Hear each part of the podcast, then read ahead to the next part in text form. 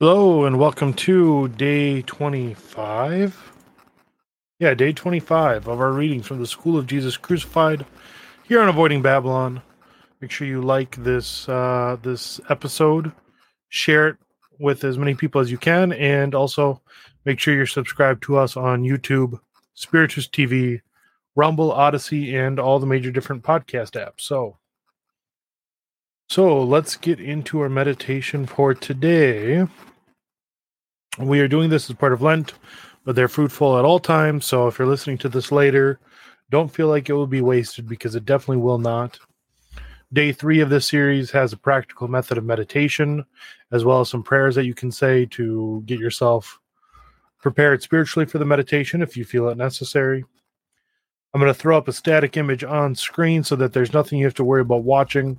I will just be reading from the book. So you just sit there, listen, and um, meditate on the passion. So we'll get going today here. Today, uh, day 25 of the series, day 22 of the actual meditations. And today is the pious women lament over Jesus. Meditation. Our Redeemer is followed by a vast multitude of people, and by some women who weep with compassion over his sufferings. Our blessed Lord, turning to them, addresses them in words full of instruction and tender love. Consider number one the pious affection displayed by these women. Crowds of people accompany Jesus, some to insult him in his sufferings, and some to feast their eyes upon the spectacle of his crucifixion. Among so many enemies of our Savior, there are yet a few faithful and compassionate souls who follow him, and by their tears and sighs give public testimony of the respectful love they bear their suffering Lord. Undaunted by the universal hatred displayed against Jesus by the Jews, undismayed by the rage and malice with which all maltreat the innocent Savior of the world, they fear, fearlessly stand forward in his favor and publicly lament over the just man, as over a truly worthy object of compassion. Are you one of the few men of faith and piety, not afraid of appearing Christian, even where the law of God is disobeyed and trampled underfoot? Or do you, on the contrary, yield to cowardly fears and join the enemies of your Savior in deriding piety, persecuting innocence, and outraging God? On the day of judgment, Christ will not acknowledge you if you are now ashamed to acknowledge him.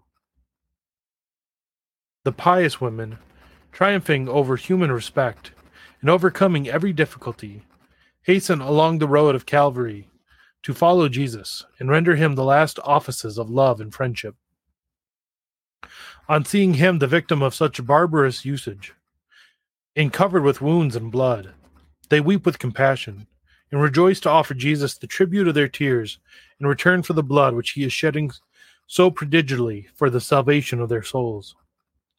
Unite in spirit with these pious women and let your heart be touched at the sight of Jesus covered with wounds, led like a criminal to punishment, and about to sacrifice his life on the cross. Oh, how sweet and consoling it is to weep over the sufferings of our dear Savior. Taste, and you will see. Consider, too, the favor with which Jesus accepts the tribute of their tears. Jesus, seeing the compassion felt for him by these women, and the tears shed by them over his sufferings, is pleased to accept and reward the expression of their love. Learn hence how acceptable is the offering of our compassion and aff- affection to our suffering Lord, and how sensibly his divine heart is grieved by the ingratitude and hard heartedness of those who shed not a single tear over his crucifixion and death. Jesus, although overwhelmed, soul and body, with the most excruciating sufferings, although fainting and sinking with exhaustion, is yet insensible to his own agony, forgetful of himself, and occupied solely with the consolation and instruction of the daughters of Jerusalem. He beholds their tears, and though he sees that they spring from and though he sees that they spring from an imperfect faith, Yet he is pleased with their humble sorrow and vouchsafes to reward them by exciting feelings of love and compunction in their hearts. He turns to them in the most benign manner, addresses them in sweet and persuasive accents, and while instructing them in the means of rendering their tears profitable, infuses into their souls particular graces and secret inspirations. Thus is Jesus ever good and benef- beneficent in our regard, and ever occupied with our interests.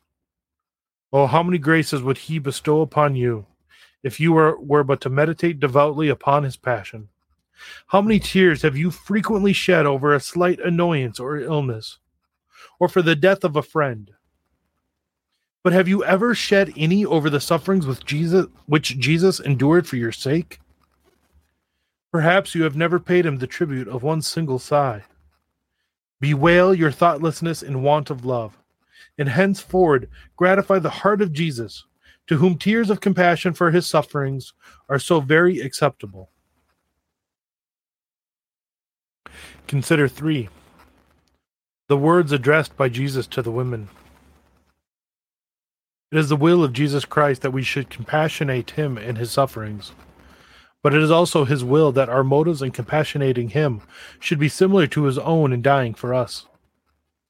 He suffers on account of our sins, and he desires that our compassion for him should also have reference to them. Therefore it is that, turning to the holy women, he says, Weep not for me, as though I were going to die for myself, but weep for the cause of my passion and death, which is sin. Weep for yourselves and for your children for whom I am going to die, that by my death I may make satisfaction for their sins and for yours. As though he had said, I praise the love you have for me. I accept the offering of your tears. But unless you make reparation for your sins by tears of true repentance, my passion in death will be of no avail to you. Look at me, says Jesus to you also, O Christians, and reflect upon yourselves since if I endure such bitter torments for sins not my own, what eternal punishments must not be looked for from divine justice by those who neglect to cancel their off- offenses by tears of true repentance? Shed tears of compunction over your sins, which have transformed the Son of God into a man of sorrows. Your tears will then be of real service to you, and your compassion for Jesus and his sufferings will be of lasting benefit to your soul.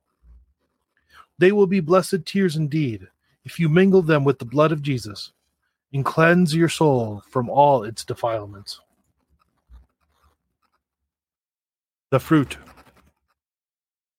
Examine this day, which is your most habitual failing, and determine seriously to correct it. Make frequent acts of contrition for your sins, and offer in satisfaction for them the blood shed by Jesus on his way to Calvary Receive all the trials and tribulations of life as a penance for your sins. You may thus easily pay the debts you owe divine justice.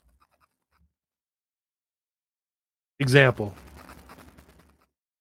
Blessed Clare of Montefalco was filled from her childhood with such tender devotion and ardent love for Jesus crucified, and so eager a desire of suffering, that when only six years of age she would macerate her innocent body by the most excessive mortifications. Her bed was always the bare ground or a hard board. The floors and walls of her room were stained with blood and bore testimony to the innocent cruelty which she frequently took the discipline and memory of the sufferings of Jesus. The passion was the ordinary subject of her meditations, for she would say, Can anyone who has once beheld Jesus on the cross ever think of any other object? Her ardent desire of suffering for the love of Jesus crucified induced her to implore him most fervently to give her sh- some share in the pains and torments of his passion. Our blessed Redeemer appeared to her one day and told her that her devotion to his sufferings was most pleasing to him, and that all the instruments of his passion should be imprinted on her heart, which in effect took place miraculous, miraculously so that after her death the wonderful marks were distinctly visible. That's it for the meditation for today. Thank you for listening or watching. tomorrow will be Jesus is assisted by Simon of Cyrene to bear the cross. So that will be what we meditate on tomorrow. Um, let's see here.